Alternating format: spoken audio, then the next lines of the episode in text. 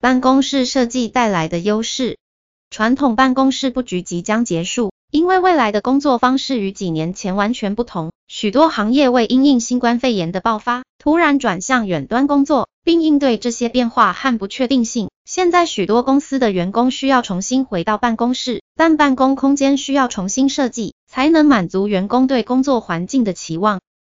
企业家如果忽视办公室设计的重要性，员工可能会感受到更多压力，生产力、创造力、满意度也会下降。为了保持优势，聪明的企业家寻找专业的设计师设计办公空间。办公室空间影响员工的工作效率，并让员工们感受到公司对他们的尊重，这会是帮助企业留住员工并吸引顶尖人才的方式之一。办公室已经不再只是一个工作场所，办公室设计的趋势是创新、令人兴奋，而且结合功能和美感。设计可以最大程度地提高工作与合作效率，提高员工的参与度和生产力，这还有助于改善业务运营的多个方面。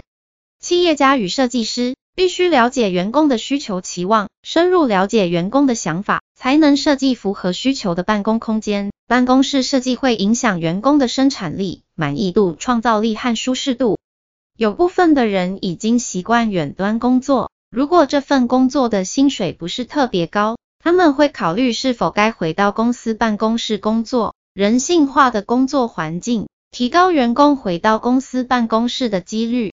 如果想了解其他空间设计知识，欢迎订阅并在底下留言让我们知道哦。